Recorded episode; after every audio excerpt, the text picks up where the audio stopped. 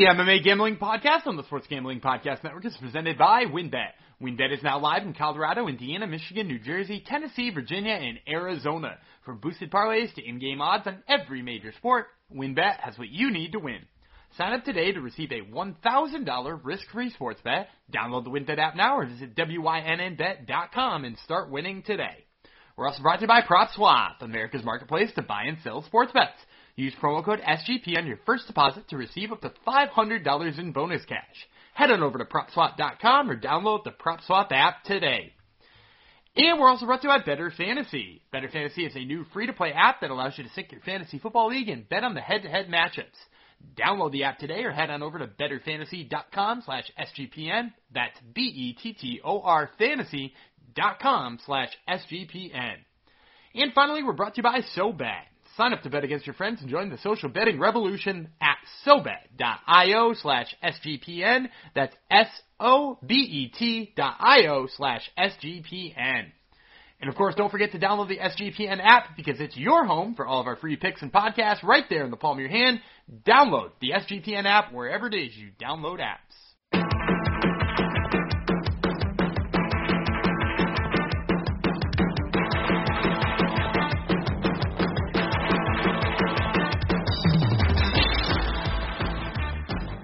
Howdy ho, degenerinos, and welcome to the MMA Gambling Podcast, aka the Raw Dog and Gumby Show on the Sports Gambling Podcast Network. I will be Raw Dog, Jeff Fox. At least for now, I'm Raw Dog. I'm sure in a few weeks it'll change to a, a new nickname. Um, I'll have to wait and see. Uh, thank you for coming to the podcast, episode number 103. We will dedicate to the year 2021, which is almost in the books. And what a amazing year it was. Everyone was right at the end of 2020 saying next year is going to be better than this year. You know, things are going to improve because, yeah, everything is really, really great right now. So 2022 is going to have a hard act to follow trying to uh, be better than 2021. So I hope everyone agrees. Um, this isn't a, uh, this isn't a New Year's uh, podcast. We don't talk about New Year's. We don't talk about things like that. We talk about people punching and kicking for money. So let's get. We actually have picks for you this week too. Even though we are in a dead period, there is a big fight card coming up in Japan on New Year's Eve. As they like to do in Japan, they like to have big New Year's uh, extravaganza. So we're going to give you some winning picks for that, and you know the usual nonsense that you've come to expect and love all 103 episodes of this podcast. So time to bring in the Gumby of the Raw Dog and Gumby Show, uh, my associate co-host Daniel Gumby Vreeland, the only man brave enough to publicly admit to being my friend. Hello. I like that, that this presupposes that there's like a whole slew of guys who are your friend but won't admit it Yes. publicly. Yeah, Yeah. like you have like a dungeon filled with them. Dungeon, yes. That's the only only way someone would be my friend is a dungeon. Uh, well, I- you I, agree? like, I 2021, like that. amazing year. Hmm? Um, I mean, it was an amazing year for fights. I was doing, I had to do the year end of the year awards for, you know, some of the outlets, um, as well as the Top Turtle podcast. We did end of the year awards. I could not believe how many like insane fights, uh, and knockouts. Like, like there, Kamaru Usman's knockout of Jorge Masvidal, which was insane, right? Like a, a knockout Yep. nobody saw coming, absolutely brutal. Um, it wasn't even close to winning knockout of the year for me. Uh, I know some outlets No. have picked it, but it was like barely in the top five uh, as far as I was concerned. So like, it's crazy that we got that many good ones. Exactly. And whoever had money on the under under two minutes uh, before Dan plugs his other podcasts, uh, you hit it. it. It was it was like minus one thousand. So you, you you didn't hit a you didn't hit a lot of money for that, but but you did hit it. So well, yeah, your, it, your introductions to me have gotten shorter and shorter, so I It's have true. to slowly find ways to plug it in myself. Yeah, y- yeah, true. I used to um I used to hype you up a lot more than I did, but you know, now I just want to get this over with, Dan. You know, it's such a chore talking to all our legions of fans around the world, you know. Just want to get get it over with, Dan. Actually, we- we have a, another fun show today because you're going to make winning picks for everyone, aren't you, Dan? I, I'm going to do my best. I will. I, I, don't mean Oh, to sell. that's I don't mean to sell, hesitation there. Yeah, I don't mean to sell myself short. I will say of the uh, foreign promotions that I've ever picked for, I notoriously do my worst, I think, in Japan. Um, just because Yeah. I, I mean, like there's a lot of wacky matchups and yeah, there's weird shit going on there. And I mean, hey, that's yes, wasn't, there is. wasn't that the location for our lone fight fixing scandal in like recent memory? Was that in Yeah. Japan? Was it? Um, I think so. There's always a lot of nonsense going on with the yakuza and whatnot in Japan. Yeah, it was the mafia or anything. I think it was a Korean guy though, right? Wasn't it Tae Hyun Bang? Who Yeah, like bet, it's- it's- bet, a bet against bet it? Yeah, Tae Hyun Bang, and he was fighting Leo Kuntz too, if I'm not mistaken. Real oh, name. my, yes, yes, yes, amazing. That despite together. the fact that he bet on uh he bet on Kuntz, uh he pulled out the win for himself by split decision at the end of the day. Um so he like tried to fix the fight, didn't succeed, probably pissed a lot of people off. And uh yeah, just glorious, glorious stuff.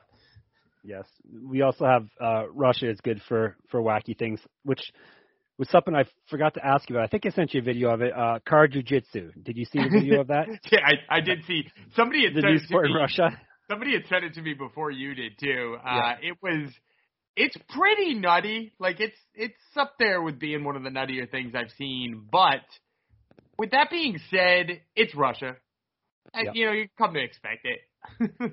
Yeah, there's not much to do in Russia apparently, so they come up with sports like slap. The slap fights are always fun to watch. But yeah, people people haven't haven't seen the clip. It's uh, jujitsu inside a inside a car. So they basically they can go anywhere in the car, can they not? I th- that's Looks my like under, that's my un- yeah my understanding is that they can go anywhere in the car. But however, like there, there's not a lot of room in a car, right? No. How is the how is it refereed? I Like, do they do it like on honor or? it, it looks like maybe the honor system. Yeah. Yeah. Amazing. Yeah, that, that's something that Fight Circus should do next time they, they have a another event. They they had fights inside a phone booth. Now they can do jujitsu inside a car. So I'm sure they're already working on something like that or create. They're probably going to do a four person in car jujitsu. exactly in, one of those little clown cars too. It would be Yeah. beautiful. And and hopefully we can bet on it, which is what what it's all about. Do they let Oh. you? Do they let you Hmm. bet on on fights for for Fight Circus? I, I've never actually. seen odds. I've never seen. I've never seen lines, but I just know it is one of the wackier things uh you would be able to bet on because that that's just it's just crazy. Yeah, we'll have to check it out. Uh, next time there's an event, we'll have to dig in and see if we can find some odds or whatnot uh, for it. Um, you don't have to dig in too far though if you want to find tickets for college football's bowl season because TickPick has got everything you need. There's no need to exhaust yourself searching all over the internet for tickets to see your favorite team play in their bowl game this winter because TickPick, that's T-I-C-K, P-I-C-K, is the original no-fee ticket site and the only one you'll ever need as your go-to for all tickets for NCAA football, NFL, concerts, NBA, and more. Um, Dan and I are going to go watch, buy tickets from there. Once bowl season's over, we're going to watch the Bulls and the Suns in the NBA Finals, of course. Uh, TickPick got rid of all those awful, awful service fees that the other ticket sites charge, which lets them guarantee the best prices in all of their college football tickets. Don't believe it? If you can find better prices for the same seats on another ticket site, TickPick will give you 110% of the difference in the purchase price. So visit TickPick today at tickpick.com slash SGP. That's tickpick.com slash SGP. Also, we're brought to you by WynnBET. Ready to win money and boost your odds? WynnBET is now live in Arizona, Colorado, Indiana, Michigan, New Jersey, Tennessee, and Virginia. We're bringing the excitement of Wynn Las Vegas to online sports betting and casino play. Exclusive rewards right at your fingertips. Get in all your favorite teams, players, and sports from NFL, NBA, MLB, NHL, golf, MMA, WNBA, college football, and more. Plus, WynnBET has a brand new bonus. Bet five bucks, win four hundred dollars in free bets. Um, Dan, actually, I usually tell Dan to put picks, but you can read his picks. They're on the site right now, uh, sportsgamblingpodcast.com. Dan has three picks for you that you can bet on um, in this five dollars win four hundred dollar free bet promo they have. Plus, there's another fun promo: win a VIP trip to Shaq's Funhouse in LA.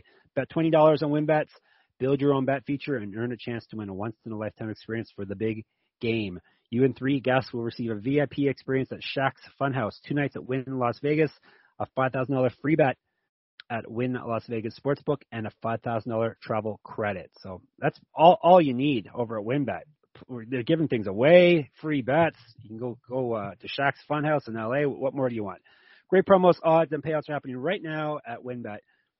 From boosted parlays to live in-game odds on every major sport, we have what you need to win. Ready to play? Sign up today to receive a special offer, risk-free $1,000 sports bet. Bet big, win bigger with WynnBET. Download the WynnBET app now or visit wynnbet.com. All right, we promised you some picks. It's been a few shows since we've given you picks, and all of you blew your all your money on Christmas. Dan's going to help you win your money back because Rizin FF, F, yeah, FF, Rizin FF, which is run by Sakakibara, who is the guy who ran Pride. Um, they are running one of their yearly New Year's Eve shows um, this week. So if you are in the Eastern time zone, as we are, uh, as your two lovely hosts here are, it will be starting at uh, Thursday night, 11:30 p.m. So uh, tomorrow at 11:30 p.m., which makes it like early afternoon in Japan where it's taking place. And usually these cards go for hours and hours, right? It looks like there's what there's 15 fights on here, so this will be going from what like probably two till midnight or whatever over. And, over and we use, and we use the term fights loosely. There's like Yes. weird custom There's some- rules, exhibitions, and weird. I mean, like that. We talked about a Tenshin versus Takigomi in a Yep. match or rules boxing. out, yep. Yeah, I have no idea what the hell that is, uh, but it seems terrible. Yep.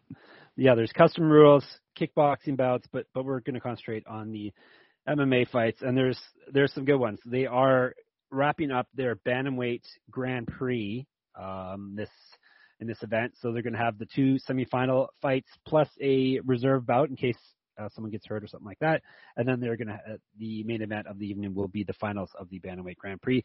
They also will be having a fight for their men's lightweight championship.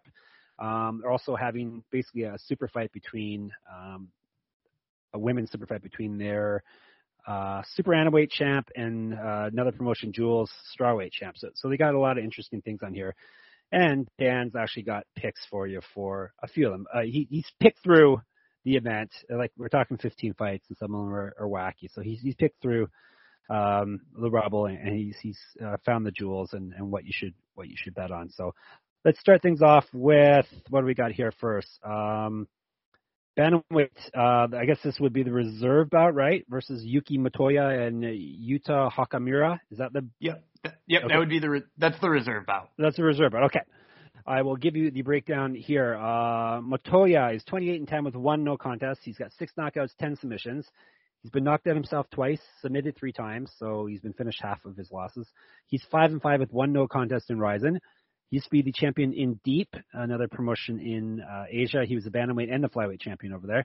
He's an inch taller than Hakamura. He's at minus 202. This is uh, one of the only fights I could find odds uh, at this point. So um, this one he is he is the uh, pretty big favorite. Uh, Hakamura Quintero is his nickname. Do you know what Quintero translates to, Dan? I do not. Golden golden boy. So he's the golden boy. He's That's, 18, the- that's the same nickname as Edmen Shahbazyan.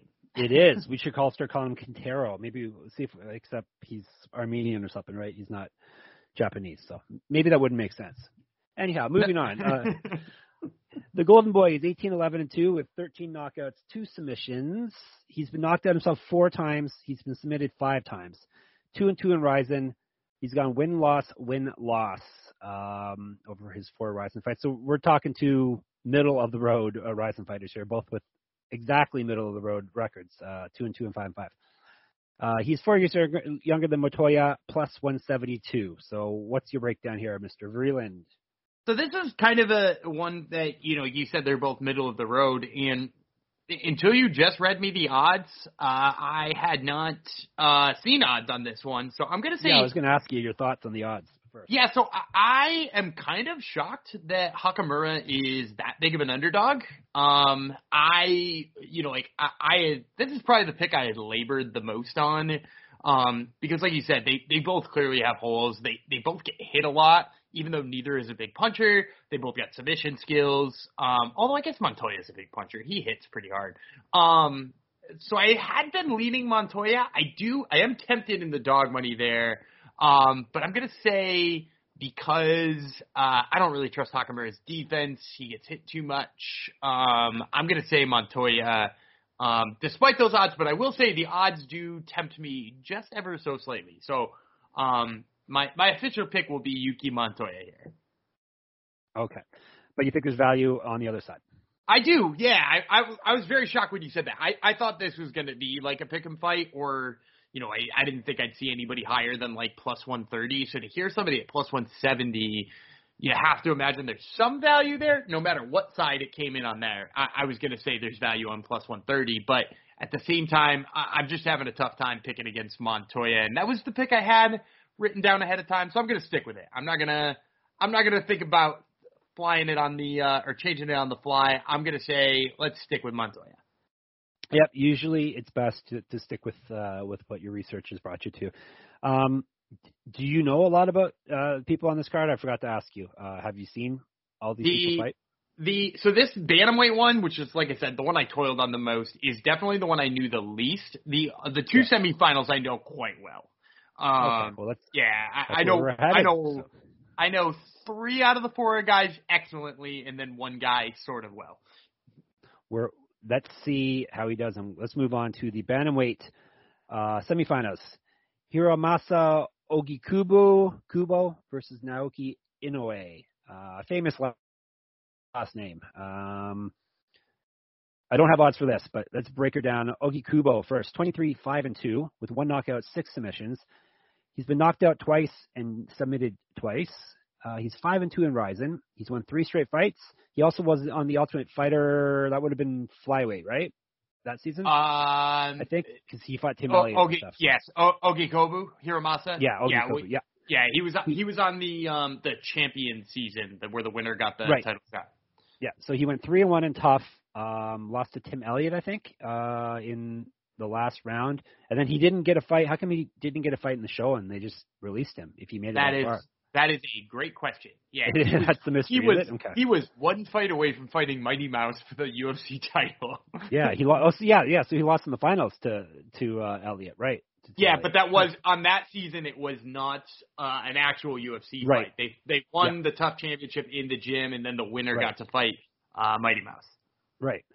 All right. So anyhow, he's got high level experience there. He also was the Shooto uh, featherweight and bantamweight champion, and he used to fight at flyweight. I, I should mention the weight classes are a little different over in in Japan. and Also, Uh, they're they're fairly close to, to what we're used to, but um, I think they go with uh, kilograms and stuff like that. So the weights are, are a little a little different. It's not as wacky as as one where uh, everything's a secret, but uh, the, the weights are a little different. So anyhow, he's fought at a bunch of different weight classes, fought on TUF, three fight winning streak, five and two in Rizin. Um, Inoue, 17 and two, one knockout, 10 submissions, never been finished in a fight. He's five and zero in Rizin. He's won six straight fights. He had a brief spell in the UFC where he went one on one. He also used to fight at flyweight. He's 10 years younger than Ogi Kubo. Got five inches of height on him, six inches of reach. So all those stats are very strongly in Inoue's uh, favor. Are you leaning Inoue or what? I think I'm going to take Ogi Kobu. Oh, Um, okay. uh, yeah, like, and I, I think the odds uh, will be in Inoue's favor, sort of as you mentioned. Um, Yep. When I thought about it, I, I it- just on name value alone and how he's looked recently, like Inoue. So he was in the UFC when he was very, very young. Um, I, I want to say he got to the UFC when he was only in his like 20s or something. And his, if I'm not mistaken, and I, I'm not messing this up, his sister is still in the UFC, Mizuki Inoue. Um, Yeah, we haven't seen her for a while though. Yeah, she's she's one of she's one and one, but she has been out for I think about a year. Um, but with that being said, like I I really like his promise. I liked him when he was in the UFC. He lost to Matt Schnell, which certainly no shame in that. But the thing about Ogi Kobu is he's really good at like controlling position. He's like a very, very, very strong wrestler. Really, the only reason he lost to Tim Elliott was he kind of just got out scrambled in that fight. Um, and Tim Elliott, really tough guy to beat. And the fight to get to fight Tim guy to Elliott, scramble with too. yeah, and and impossible guy to scramble with. So if you're a wrestler, like you know, Tim Elliott's one of the toughest dudes to fight. And then if we go back one fight, the fight that he won to fight Tim Elliott for the championship, he beat Alexandre Pantoja. Um, which is insane, right? Like that's an insane victory Yeah. to have on your record, despite the fact he's not officially on his record. I just think his wrestling's going to be too much for Inoue. I actually think Inoue's like length and lankiness is probably going to play against him here because I, I think Hiro is just going to duck underneath some shots and get in on his legs, and and those takedowns while not always easier against the guy who's really tall, you know, like you really got to get in on him. I, I think he's gonna like land some trips here and wind up just controlling enough of this fight. And also, like sometimes uh tournaments like this favor a guy who fights a little bit smarter, right? Like if he's gonna have to fight again later, he needs to be careful. So I, I think he's gonna fight that careful fight, and I'm gonna go with Oki Kobu here. Yeah, despite um this being uh, two guys having to fight multiple times in the night, these are still full three round, five minute fights. Uh, thought I should mention that. So, and uh, looking the intern, the uh, looked up Inoue he was 20 years and three days old when he first fought in the UFC. So yes, very young. He's still only 24 uh, as it is. So both these guys could very should very reasonably be in the UFC, should they not? Fly, probably flyweights. Yeah, the, the, these two in the flyweight division right now, I think would do really well. Um, yeah. You know, I, I think I think Inoue left after he went one and one, just like contract stuff. Like I don't even think it was part of yeah. the UFC purge, but uh, yeah, like it, it is. It's pretty, pretty, pretty big bummer that we don't get to see these guys against. You know, I, I mean, I'd love to see you know Inoue against somebody like Tim Elliott, you know, or I'd love to see Ogi Kobu against a guy like. Uh, I mean, like even Manel Kape, who we're about to talk about somebody else who fought Manel Kape in a second, but um, you know, like uh, there are a lot of fun fights at flyweight for these two, and one of the per- people we're about to talk about too. Well, let's move on to those people then. So we got Dan has Ogi Kobu uh, penciled in for the finals.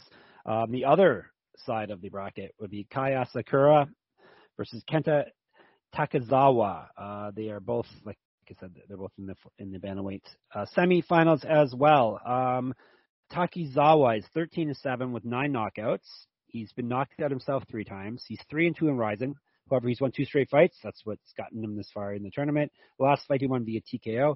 He's got a, he's a year younger than Asakura, and he has a year uh, one inch reach on him, so pretty much uh, a wash there.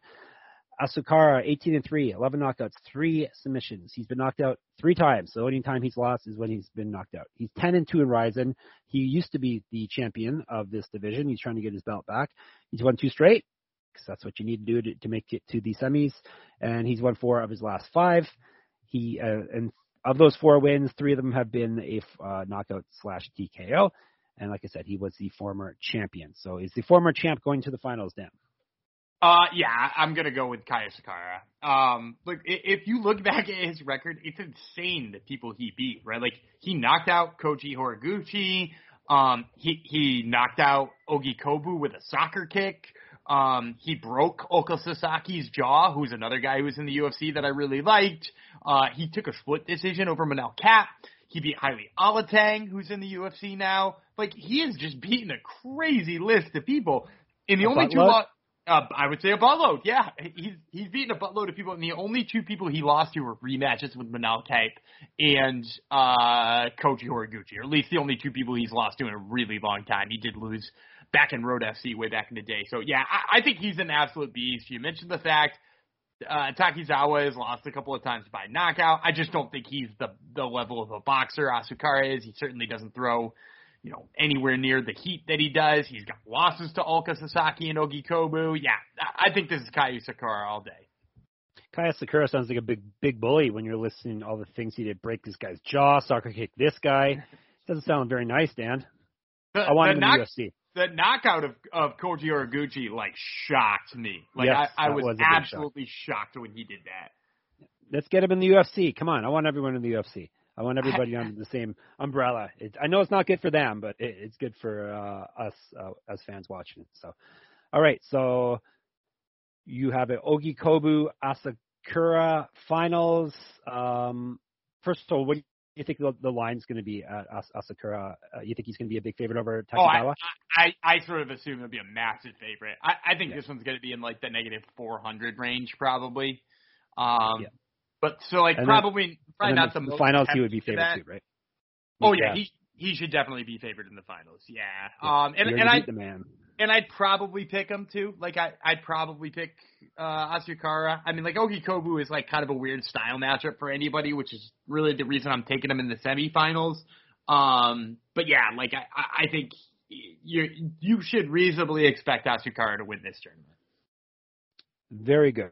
All right, before we move on, let's tell you about PropSwap because we're brought to you by PropSwap, America's marketplace to buy and sell sports bets. NFL playoffs are around the corner, and PropSwap has the best odds on Super Bowl futures. Dan says all cow go in on the Cowboys. Have they? They've clinched the playoff spot, have they not?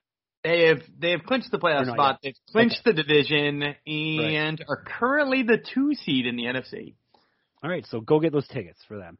Um, if you do see a ticket you like, Cowboys or otherwise, but you think the price is too high, then submit a bid for a price you think is fair, then buy it. You can always find the best odds because you're buying directly from other bettors just like yourself. Use promo code SGP on your first deposit, and PropSwap will double it up to 500 bucks. Double the cash means double the odds. Sellers across the country list their sports bets for sale, and thousands of buyers visit PropSwap every day to find the best odds on futures, props, and parlays. Uh, recently, Scott from Virginia purchased a Green Bay Packers Super Bowl ticket at odds of six to one when the sports books are only offering plus 450. If you're not using PropSwap, then you're missing out. Get started today by going to PropSwap.com or download the PropSwap app. PropSwap is where America buys and sells sports bets. We're also brought to you by Bettor Fantasy. Bettor Fantasy is a new free-to-play app that lets you sync your fantasy football league and bet on the matchups and cash out for gift cards when your bets hit and even help raise money for charity along the way. They're a brand new company looking to grow their early adopter community. They have a slick app that's fun to use. One of the reasons we do love using them is they offer prop betting. So if you're in a state that hasn't legalized gambling yet, you can get in some prop bets on Bettor Fantasy. Plus, a cool bonus they added, you can get your entire league to join Bettor Fantasy. They'll give the league a $150 gift card to get a sick ass trophy from TrophySmack.com. It's totally free to play. Download today for your iPhone or Android and check them out at bettorfantasy.com slash SGPN. That's B-E-T-T-O-R fantasy.com slash SGPN. All right, moving on.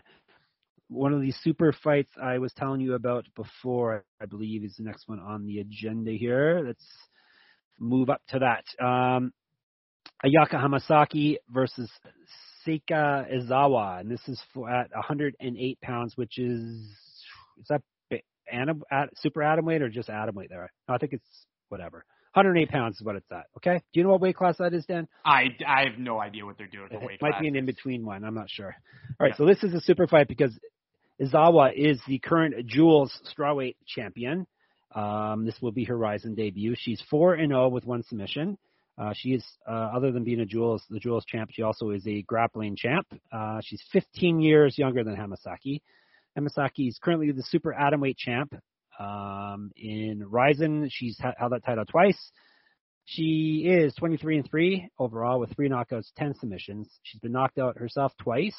She's 9 and 1 in Rizin, and she's won four straight fights. She also was in Invicta, where she was the atomweight champ, where she went 4 and 2. She also was in Jewels, where she was the lightweight champ. Um, and based on their last weigh-ins, she'll be around nine pounds heavier than Izawa. So tell us about this one, Dan. So I, I think this one's kind of a mismatch.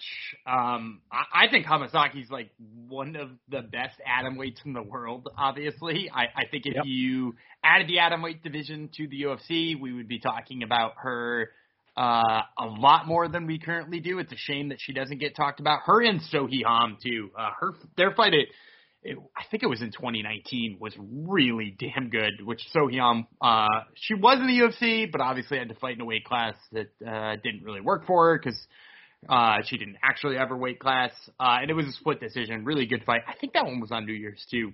Um, but anyway, uh, yeah, Hamasaki, you know, like wins over people like Jinh Yu Frey, who I think she beat twice in Invicta, if I'm not um, misremembering that. You know, like she she beat Mizuki Inoue, who we talked about. She's fought Seo Hee Ham a bunch of times, and I think she's won one or two of those.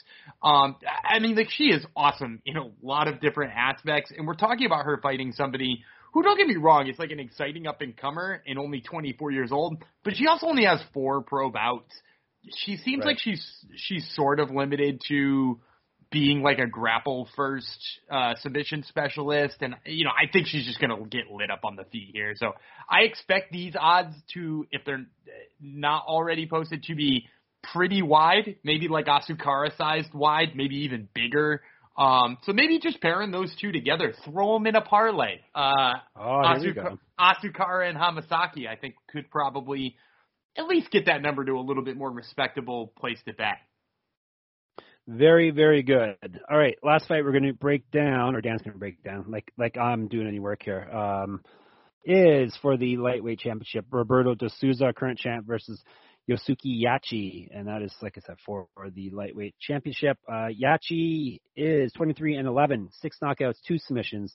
He's been knocked out himself four times and submitted twice. He's seven and five in Rizin. Uh, he's won two straight fights. He also fought in Bellator for a fight, which he won. He was the PXC champ and a Shooto champ.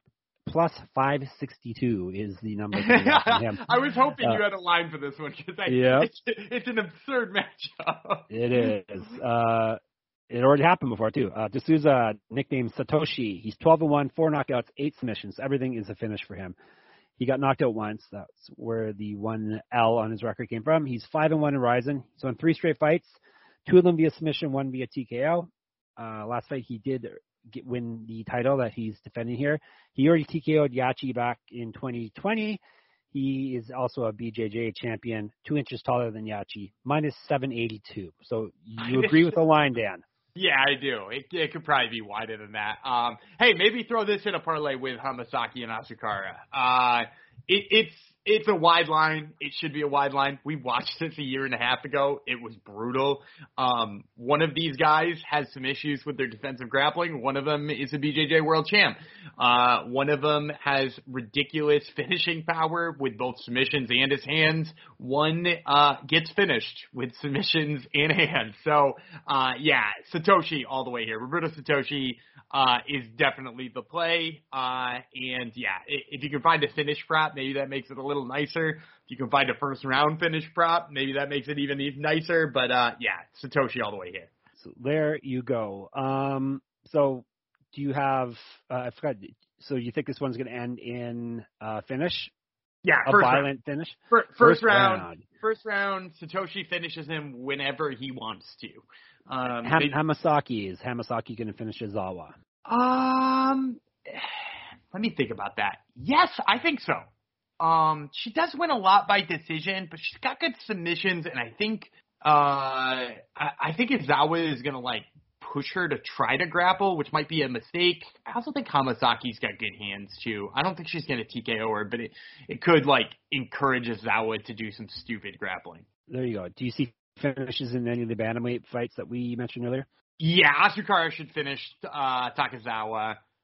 I wouldn't be surprised if the other two went to decision, especially if Ougikubo wins. He he's going to win by a decision. He's not much of a finisher. Okay, so there you go, boys and one and a half girls. I think that's the over under. One and a half women listen to this podcast. They're your picks. So uh, as soon as you can bet them, bet them, and then you can, like I said, you can watch it if you're East Coast. How do you watch this, Dan? On their website or by other means? How uh, do you watch Rizin? I I've uh, I've always been a believer when it comes to Rizin of the other means category, uh, but you do what's the most legal in your area. yeah, how uh, it's they don't have a North American deal, right? Is it all through their website? I think it's usually all through their website. I, I think is the okay. the appropriate place. Okay. So there you go. Um, and that, what did I say? 11:30 p.m. on Thursday, if you want to watch it and see how your bets did. So there you go. Um, all right, let me tell you about our last couple sponsors, then we will move back to our UFC recaps that we've been doing. Uh, SoBet says, when did sports betting become so rigid? Sports betting is meant to be social. When I picture betting, I picture bootleggers with mustaches tossing bets around in a speakeasy. SoBet is taking the social lineage of betting and putting a modern twist on it by providing a modern platform. SoBet is changing the game with their new product. Head over to SoBet.io and create an account to see for yourself. Through their fully functioning free web application, you can access a demo of their app, which will launch next fall. The app includes consensus lines from Vegas, a feed of what other people are betting on, and the ability to send friendly wagers to anyone you know via text, QR codes, and links, among other methods. No money is transacted on the app and it's purely competitive. Next time you're with your friends watching sports, turn the dial up a notch. Go to SoBet.io and see who can hit the most ridiculous bets. Users have the ability to place bets off Vegas odds or generate a bet by changing any metric they want as long as somebody is on the other side to accept. Let's get back to the roots of betting with SoBet. Go to SoBet.io slash SGPN. That's S-O-B-E-T io slash SGPN today to join the revolution. And if you haven't already, make sure you grab our app. That would be the SGPN app. We are live on the App Store and Google Play. Gives you easy access to all the picks. Uh, lets you know when podcasts drop in case you, for some strange reason, you aren't you're not subscribed to the MMA Gambling Podcast feed. Um, that will tell you when we drop a podcast. all that good stuff's there for you. And toss us an app review. We deserve it. Tell everyone how great SGPN is and the app is. So, all right. Um, now, since we uh, we were breaking down and making predictions and recaps and reviews of the various weight classes in the UFC, since we're in the rare dead uh, period that the UFC has, this is basically the off season, right? The the less than a month that we have here. Yeah, it's it's uh, the rare MMA offseason, and I will say they've only been doing it for like. Uh, did they do it last year in January too? I think where we had two or three dead weeks in a row. They didn't used to. We used to Yeah, get a card on so. like No, no. January second or something like that. We don't anymore. Yeah, yeah, very true. So we're we're going through all the weight classes since we uh, since last week when we were last episode when we were doing it. Uh, a unnamed sports book has um, dropped future odds on the champion at, at the end of 2022, so we can actually add that to our analysis and, and put some numbers beside beside the picks that we made. So uh, if you ha- didn't hear episode 102, you can go back listen to it now. We did women's strawweight, flyweight, bantamweight, not featherweight. Damn, we should have done feather. Like, we kind of did do featherweight, I guess. Um, and then men's flyweight and and bantamweight. So um, let's actually one second. Let's head. Let's put some odds beside these. So for recap, strawweight. Um, I said Rose is going to be the champ. You said Marina Rodriguez. So you went out, out on the limb. Who do you think is the odds odds favorite at being the champ at the end of 2022? I, I guarantee it's Rose. You, you guarantee it to you. What do you think the number is? Uh, You're right. I, I'm gonna say like plus one plus one fifty. Plus 275. So Wow. pretty big actually. Yeah. Yeah. Well, I think And, that makes I think that um, makes sense. There are reasonable challengers who could beat her. Yeah. A reasonable challenger is the second uh, most favored. Carla Esparza at plus 350 uh, is coming in second for that. Who who do you think rounds out the list? There's three other names on this list. Who's after Esparza? Uh, We got two I- 450s and a 650. So I bet you Marina Rodriguez is the 650. Am I right about that? She is correct. Yes. And then the- so you're going to get big two- money if you hit that one, Dan. Are the two 450s then uh, Joanna Jedrzejczyk and uh, Weili Zhang? You're totally cheating. Dan's reading all this. He's No, totally I- He no, because- everything. Because because No. they love the former champion thing. Like w- we did this last year, and the former Yeah, champions always had like wild odds that Yeah. that didn't belong where they were. Very, very, very true. All right, so that was strawweights. For flyweights, we both said that Valentina will be the champ. Uh, who do you think's favored to be the champ at the end of 2022, Dan? Val- Valentina Shevchenko negative four hundred. 550. So we're Wow. getting even worse than that. I We're was trying- I, I yeah. was trying to be extravagant there. You're, you're being far, far too polite. Um, yeah, she's minus 550. All right, who do you think is her top challenger? There's actually two people at plus 800. uh, Taila Santos and Andrea Lee. Yes. No, Andrea Lee's not on the list. But Talia Ah. Santos, correct. There's another person on the list. A former challenger. Katlyn Chookagian. yes. Oh, weird. Kagan, Why? plus 800. Why? I don't know. And then we got Vivian Viviane Araujo plus 1100. This one might be worth it, Dan. Manon Fiorot plus 1200. Maybe not this year, but next year. coming up. yeah, yeah. I, I, I might. I, I would say, I, I, if I had a hundred dollars to put on odds that you've told me about so far, I like Marina Rodriguez at six fifty more than I like uh, Manon Fiorot at twelve hundred. Yeah, because Fiorot may not even get a title shot next year. Rodriguez very likely is going to get a crack at the title. Right. But probably got got the game that that could beat uh, Shevchenko, does she not? I think so. Um, but Yeah. but like uh, you know, I, I've gone back and forth about what the different style is to beat uh, Valentina Shevchenko, and and I'm not sure we have a good answer about it yet. So No. um, I, I think it's at least a different question. You know what I mean? Um, that Shevchenko would have to Yep. answer.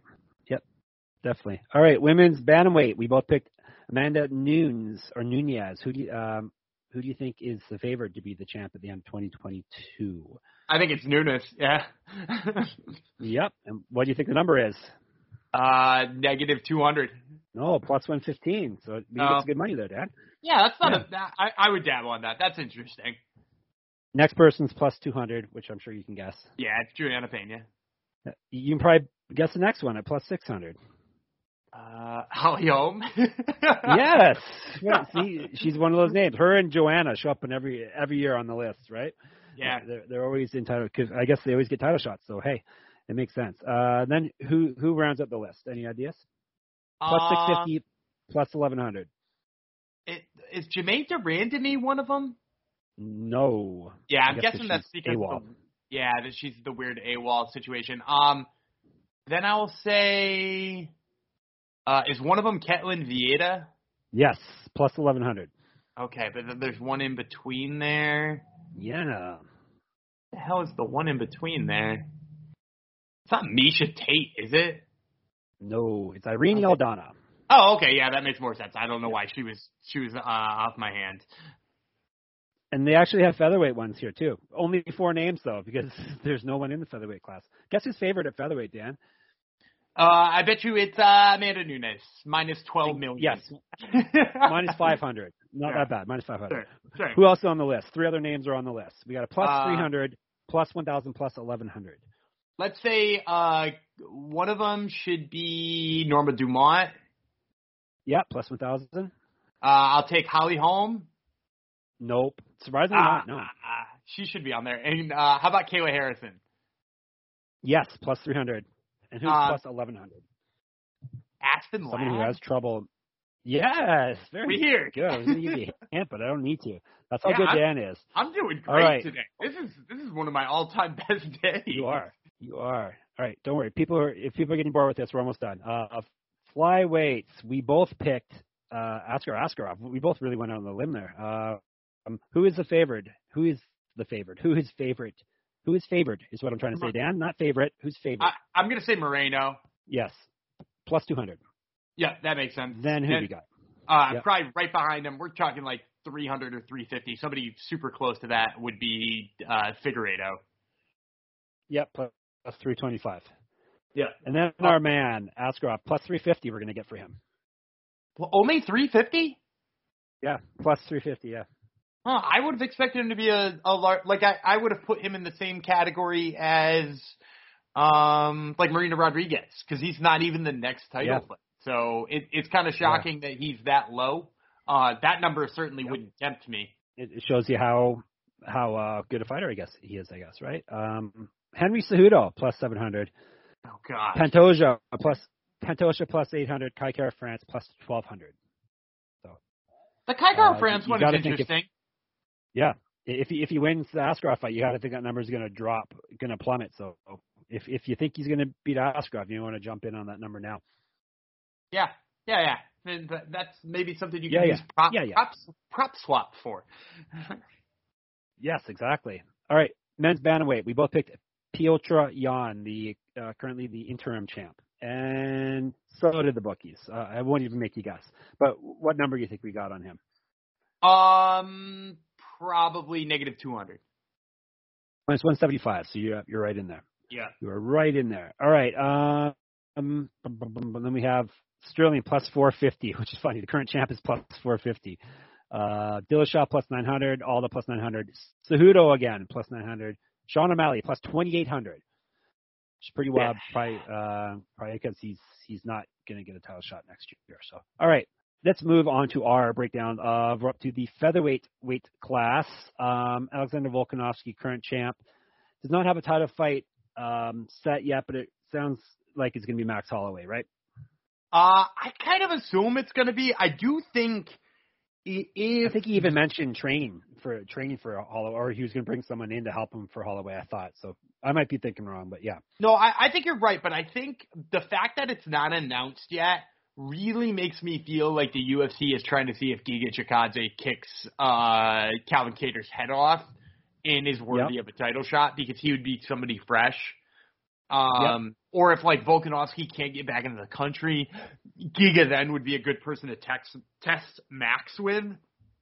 Yep. Um, not that Max Holloway needs to be tested further, but like it, it would be a really great, uh, r- really great way to double check and see if he is ready for for the big time and is ready for his third shot, or you know, one more thing that he could turn somebody away from. So, yeah, I, I think uh, I think that's probably the title fight. yeah. I I I, think if if they're not in a, rush for uh, for title fights to fill out cards imme- immediately, then there's there's no reason to announce uh, everything until all the all the chips have landed, all the chips have settled, all the dust has settled, all something settled.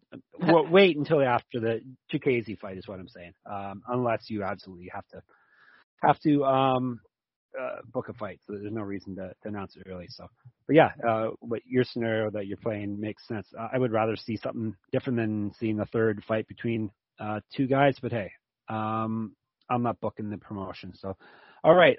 Um, who is assuming Holloway gets the um, gets the next title shot, which is like uh, we just said an assumption. Um, who's getting next crack? Is it the winner of the uh, Chikadze fight? I think. Or I, I think, guess Kattar is not getting it if he wins, but no, I, I would say Calvin Kattar is not getting it. But Giga Chikadze with a win might have to fight, especially if Max gets the next shot, might have to fight somebody like Korean Zombie or Yair Rodriguez to like prove his worth. Because yeah. not that a win over you know Calvin Kattar would be the worst thing before a title shot, but if it's both that and waiting, I don't think he's gonna get it. Um, like I think he's gonna have to do more than that. So, um, you, I mean, like you could also see him fight somebody like Josh Emmett after this fight. I wouldn't be shocked at that. Um, like Josh Emmett's like kind of an interesting name now at featherweight now that he's back and won a fight. So, um, yeah, I, I would say probably Max Holloway, and then as long as Giga gets by Calvin Kattar, him and, and somebody else would be in a number one contender bout. Okay, yeah, it could be. Yeah, Emmett's kind of a forgotten man. He's won four straight fights, so um, and violently he wins fights. So he's uh, he should be right up there. As you said, Chan Sung Jung is always seems to be, always be in the running because of the way he fights. Um, Chikadze obviously uh, has to beat uh, Calvin Kattar first. Oh, Arnold no. Allen too. Arnold Allen's a name we should have mentioned more. Yeah, he's won. He's eight zero. Oh, so yeah, there you go, definitely, and he's uh, he's the almighty one after all, Dan, for crying out loud. Yeah, that's right. Who would you like to see him? Who do you want to see him fight next? Arnold Allen. In the book, does he? Yeah. I think Arnold Allen, Josh Emmett would be a really fun fight. Sure, yeah. Let's book those two, and let's book uh, as long as Giga Chikadze. I'm tipping my hat on who I'm picking in this fight. Once G- Giga hmm. Chikadze gets past Calvin Kattar, um, book him with with uh, Korean Zombie, and then like make that a little mini tournament, or you know whoever impresses more gets the next title shot. Works for me. Um, all right, who who should we keep an eye on in this class? There is a lot of um, actually not a huge amount of um, as as we move up weight classes, we have less and less fighters under under 30, but there is quite a few in this weight class. Um, I'll just name a few: ilya Topuria, Topuria. That, that, that's who I was going to mention. Oh, well, there you go. Go right ahead. He's three and zero. Oh. He's fighting Movsar Evloev next. So, tell us what you think of the 24 year old Ilya. I mean, you, you pretty much said it all just by mentioning that he is really young. They already have him fighting somebody like like Movsar Evloev. They clearly believe in what he's able to do. Um, and in addition to that, too, like remember he's the guy. If you're, you're not remembering correctly, that knocked out Ryan Hall. Um, he yeah. absolutely dominated Youssef Zalal on short notice uh, in his debut he he flatlined Damon Jackson in pretty brutal fashion in that fight. Like, and he also has like good wins on the regional circuit. He comes from Brave and Cage Warriors, and like he's fought for a bunch of good shows like that too, and beating good guys too. But like he beat Brian Booland, who's like one of the better um dudes in all Belgium. So like he's a really interesting one for sure.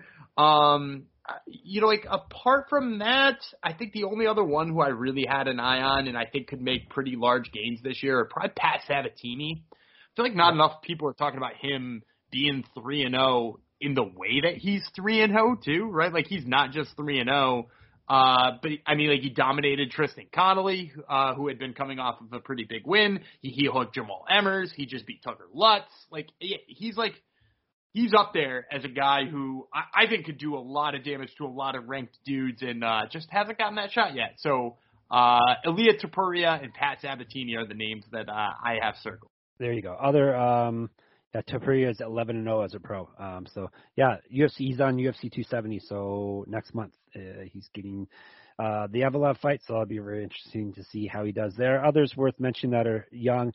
Ricardo Ramos has been inconsistent as of late, wins and losses, but he's only 26 and he is six and three in the UFC. Uh, Thug Nasty, Bryce Mitchell is finally coming back. He's 27, five and 0 in the UFC, 14 and 0 um, in MMA. He's fighting Edson Barboza UFC 272. What do you think of that matchup? I think it's weird, and Yeah. I need more time to think about it because I. well, you, you have you have a few months. So that's good. Well, I, I like when I saw it posted, I was like, all right, great matchup for Thug Nasty. Because while I, I don't particularly love his persona or his rap album, uh, for the 30 seconds I did listen to it, uh, I do think he's really exciting to watch. But I also don't know that that that's a good matchup for him. So, um, it's certainly an interesting one. Definitely. Uh, Arnold Allen, uh, the aforementioned, tw- he's only 27, 8 0, 17 and 1 overall. Um, so there are quite Sodiq Yusuff, 28, 4 and 1. Um, Evloev, who we mentioned, he's 29 and 5 and 0. Who do you think wins that fight? The Topuria Evloev fight. I'm gonna. Tip I've your hand. been, I've been leaning with Topuria, but I, it will be really interesting to see the lines when they come out. Um, it, it also sort of feels like one of those fights that if Topuria lost, you'd like still higher on Topuria's Yeah. in the long run because it's like his prospect loss.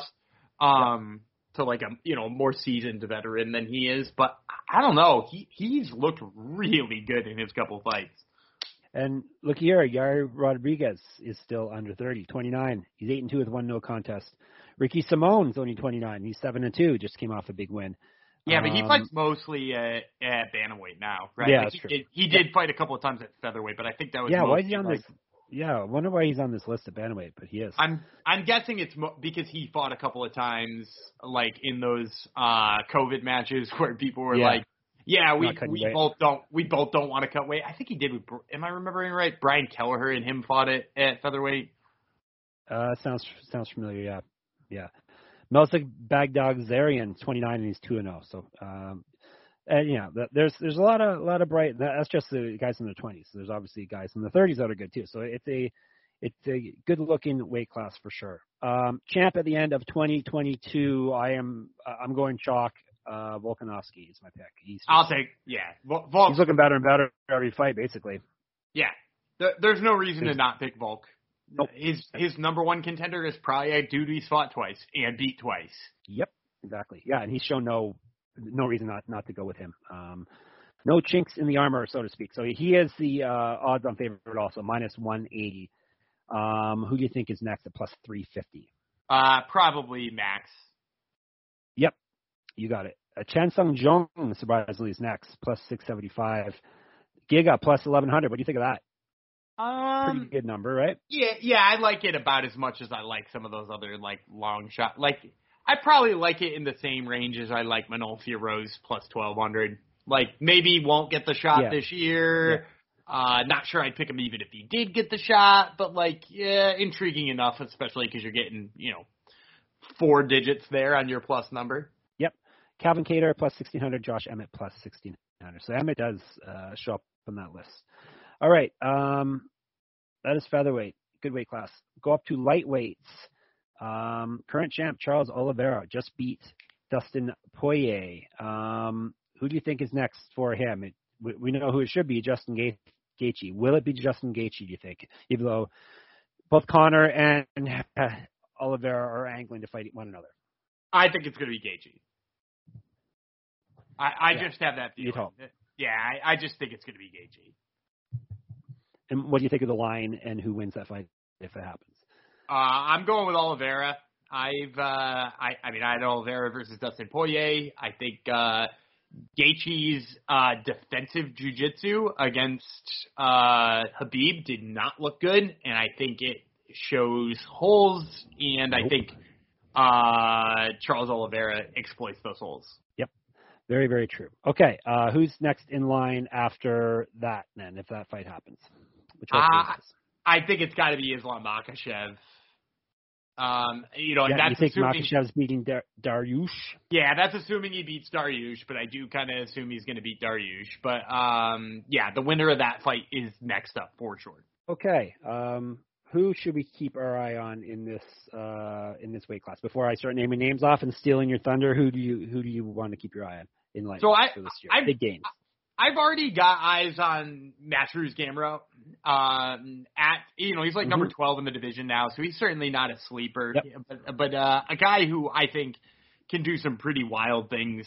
Um, and I, I've got an eye on him. The other one who I think, uh, you know, not enough people are talking about is uh, Claudio Puelles. Um, after Yep. losing the Ultimate Fighter finale, uh, he won his second fight, looked really bad in his second fight despite winning a performance of the night bonus. Um, got the crap beat out of him for, you know, a couple rounds and then came back with a knee bar submission. Took some time off, moved to Sanford MMA, and has since then has just looked untouchable. Like he beat the piss out of Jordan Levitt. He knee barred Chris Gruetzemacher. Like he looks like uh you know like the the real deal, a full package, and he's super young. The dude is only 25 years old. Um, yeah, I, I think there's a lot to be said about what he's doing and where he's going, and um, so he's kind of my like off the radar guy. Whereas I think Gamrot is going to make the biggest moves in this division uh, in 2022. Yep, very good. Gamrot definitely on board with him. Uh, others worth mentioning: Fares Ziam, the Smiler Killer, is only 24. He's two and one. He's fighting Terrence McKinney. Coming up, um, Arman Tsarukyan, 25, four one, fighting Joel Alvarez.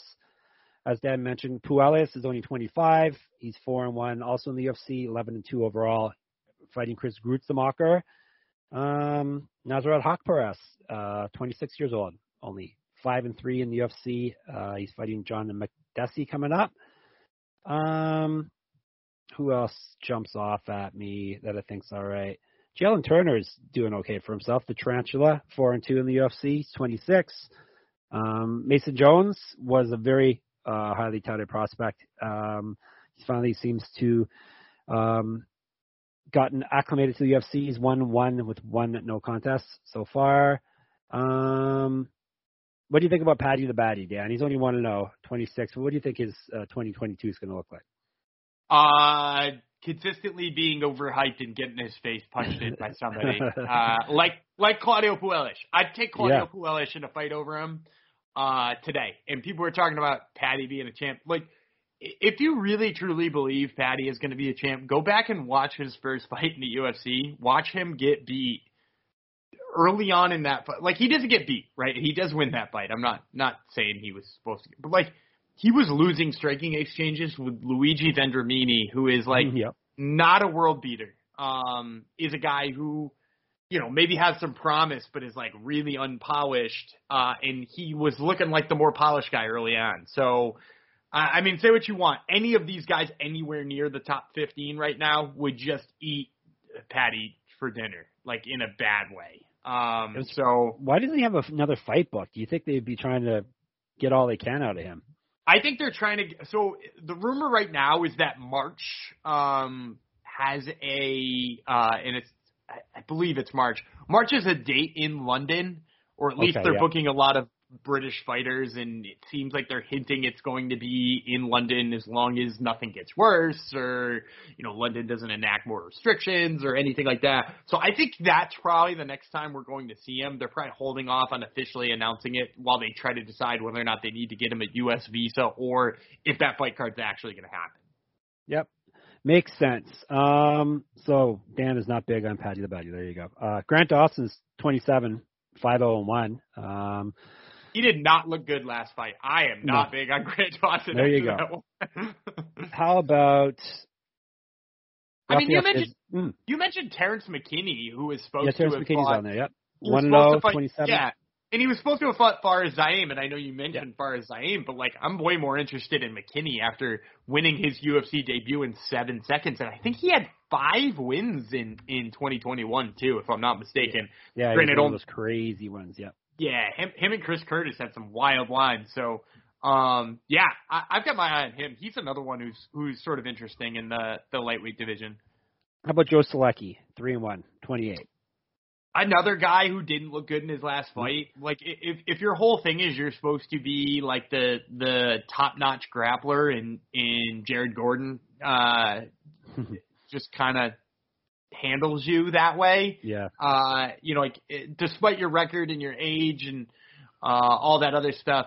Uh, yeah, I'm I'm just low on him. Also, if you like Joe Solecki though, you can watch him tomorrow night in a grappling match on Fight Pass, uh, which Oh, there you go. there's betting odds for that. I contemplated possibly bringing that up. I think he's grappling Donald Cerrone, if I'm not mistaken. Um, but like, Yeah. yeah, if there's a whole bunch of like fun UFC guys, like Billy Quarantillo's grappling Clay Guida, Sean Brady is grappling like one of the toughest jiu-jitsu guys in the world, Craig Jones. Um, it, it's like a weird card. Yeah. Yeah, this uh good good weight class here. Rafael Fiziev, six and one. Uh just beat Brad Riddell. He's one to keep an eye on, right? Adaman? Yeah, he is, but again, uh, and not that he didn't look good against Riddell. I, I worry about him against like the slew of really great grapplers in this division because we haven't Yeah. really seen him defend against it. Yep. So while I've got my eye on him, I am worried he's going to run into somebody like Gamrot. Yep. You and your Gamrot, Gamrot, Gamrot, but I agree. I'm all on board for Gamrot too. Picking the champ at the end of the year is kind of difficult for me. I guess I'll go with the current champ, uh, Oliveira. But yeah, it's it, this is a, a just because no one else is really standing out as as definitely going to beat him. So I guess I'll pick Oliveira. Yeah, I'm going to pick Oliveira too, but more as like a safety pick here because I Yeah. think. Like I, I think I might pick Islam Makhachev if it was like clear he was next. Um, Yep. Because I, I might even pick him to beat Oliveira. I think it would be close. I think I'd probably debate back and forth for weeks on end, but like I might pick him. For me though, like one of them has the belt and the other one doesn't, and you know who knows? Like he could beat Yep. Gaethje and then fight Conor and then be hurt, and they might have to do an interim, and like you know, like there there's so many things that could happen. Uh, that with with as far away as I feel like Makhachev is, I'm not ready to pick him, and none of the other immediate challengers are are interesting to me. So yeah, I'm gonna go with Oliveira too. Uh, he is the favorite, plus 200. Um, Makhachev plus 300 is next in line. Dariush plus 400. Gaethje plus 400. Poirier plus 700. I don't get that one. Uh, McGregor plus 900. Um, I don't think McGregor is beating Oliveira though, uh, if that's who is who the champ is. Plus he's not even healthy, is he? I guess he's I- training. He's showing uh, pictures of him looking swole, so who knows? Yeah, I don't I don't ever know what to. I, I don't trust his Instagram. Yeah, it's true. Don't trust the gram. All right, I think that's enough for you kids today. That's enough for. Hey, this is it. This is it for 2021. Um, this is our last episode of the year, but we're we're not going away. We'll be back on Sunday. That would be in a brand new year. Thank you for everyone for making 2021 a spectacular year for the podcast. When did we start? Do you remember what actual day or even month we started doing this, Dan? I I want to say it was the last uh the last or the first week of December um in 2020. Okay. So I I think we're a little bit over All a right. year now. All right, yeah, that makes sense. That makes sense. So we'll, we'll be back episode 104 on Sunday. Um, happy New Year's to everyone. Um, until then, we'll see you in a year. Haha, I'll talk to you in a year, Dan. Funny joke, right? Haha. Yeah. All right. Haha. I'm running out of steam. Let's end it. I am Raw Dog, Jeff Fox. He is Gumby, Daniel Vreeland, and we will talk to you next year. Bye.